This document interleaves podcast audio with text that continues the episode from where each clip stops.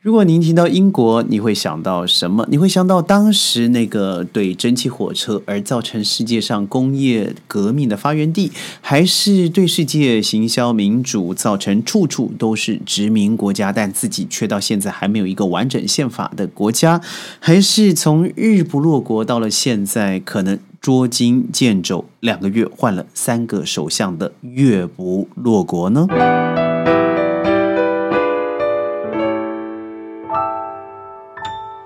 欢迎各位加入今天的宣讲会，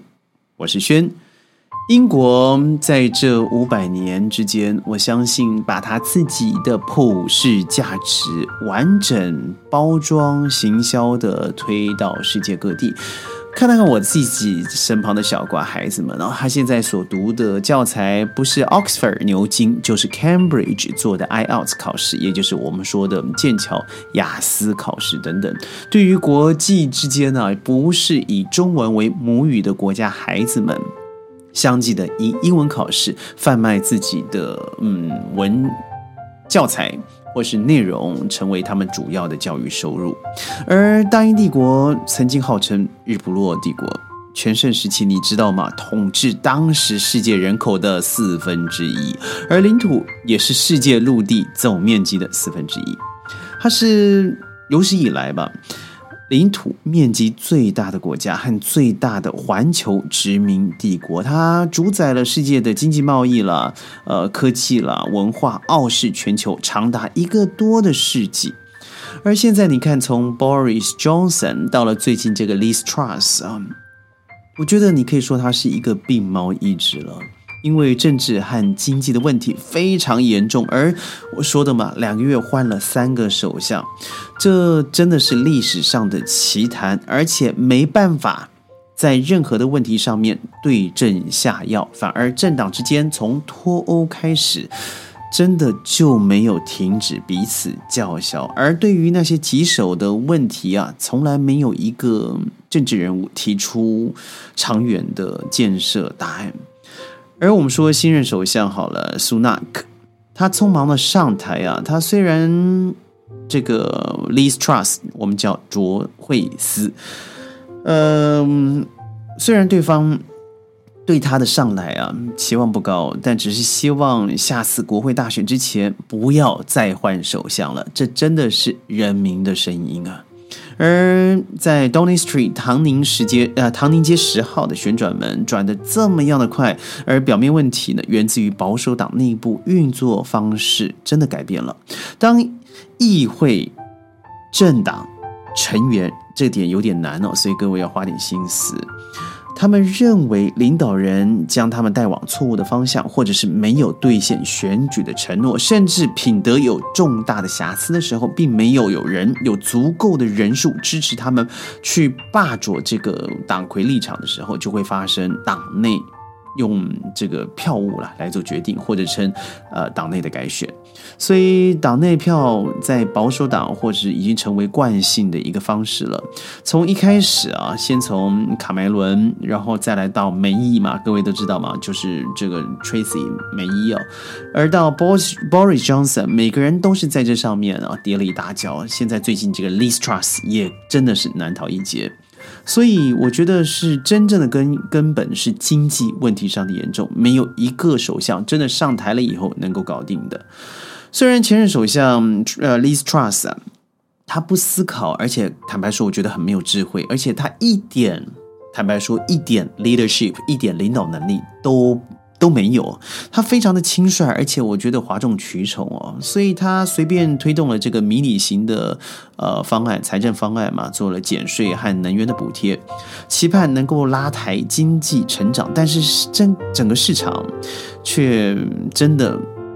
背其道而行，大举抛售英镑，还有英国公债来做回应，所以整个导致了英国股市迅速蒸发了五千亿美元，英国债券被狂抛，公债直立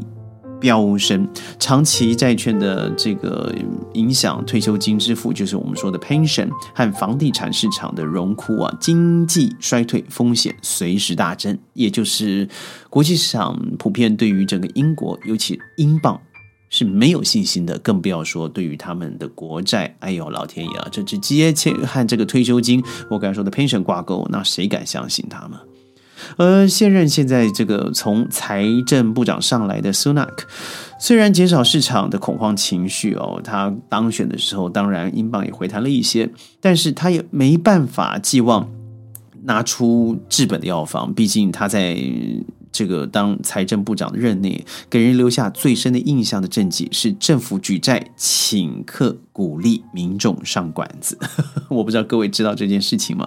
英国。经济问题严重而且紧急，表现在两个方面：一个是通货膨胀就像脱缰野马一样的狂奔；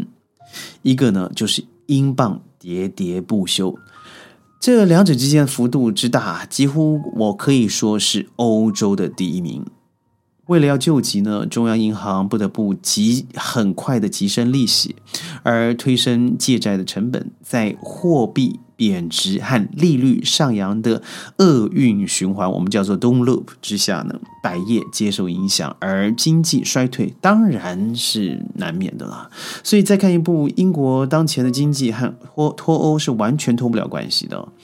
英国六年前在民粹狂潮之下脱欧公投过关了，祸害紧追而来。首先是外国投资完全的停止，对经济成长造成极度不利的影响。而且英国直接从欧盟这个全球最大的贸易集团的一员变成局外人。英国官方估计，脱欧将使英国长期的 GDP 萎缩百分之四，而英国的保守党。从脱欧开始啊，一连一连串，我觉得激进于低能的政策，不仅加害了英国，而且也造成严重严重的信任危机。英国脱欧之后，嗯，原本就会处于一个比较混乱的时期，但是保守党的政府在这一段时间完全没有推出一个整套的方案，而且有远景的建设未来。所以，英国脱欧被认为是历史性的重大反常，现在已经成为欧盟最佳的广告了。就说谁在说脱欧，下场就和英国一样悲惨。所以呢，欧洲各国的民粹主义政客都不再说我要主张退出欧盟，因为英国就是你的样板。事实上啊，英国鼓吹脱欧的政客，他所描绘的光明远景，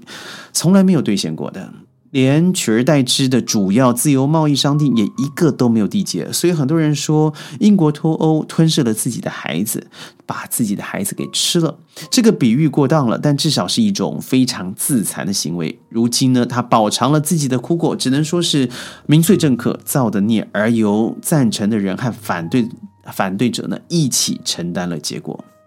英国脱后，他的这个整个苦难呢，损害了世人对民主政治的信心，也有损整个西方国家在世界舞台上面的地位。但形成脱欧意识的思维从来没有退过，反将 Bo 呃 Boris Johnson 还有 Liz Truss 这样子，我觉得。哗众取宠或是非常山货型的政客啊，送进了唐宁街。英国政府的失能显示，民主它绝对不是唯一治理国家的良方，甚至恰恰相反。而民主老牌国家都如此不堪，那你怎么可能寄望新兴国家的民主能够妥善运作呢？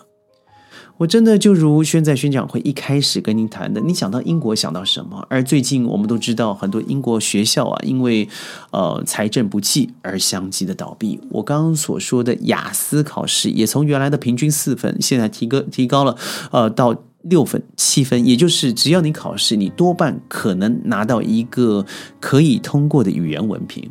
那对于轩来讲，那真的是无稽之谈啊！因为当初很多人，包含轩本身，准备在雅思的时候都花了很大的精神，而最后的成绩也不过六分，最高七分。而现在孩子真的程度不如轩一半，他可以拿到轻易的七分。所以可见一斑，知道整个英国的财政还有对于未来的渺茫。你要记得啊，英国曾经是日不落国。而今却如此的前景茫然，在经济上 GDP 世界第五大的地位已经完全被殖民地的印度给夺走了。现在又换上了一个印度的第二代移民，就是苏纳克成为首相来抢救危机，真的是很讽刺啊！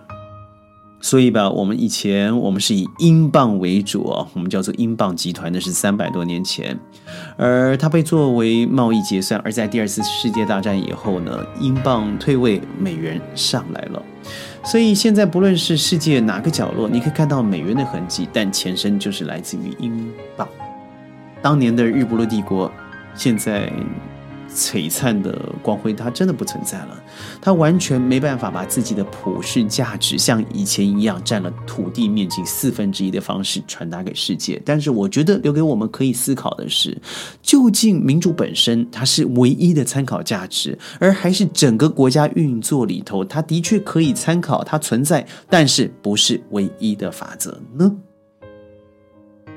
如果你喜欢宣讲会的话，记得要在我们的评论区留言。最重要的是转发点赞，强烈推荐。我是宣宣讲会，我们下次见，拜拜。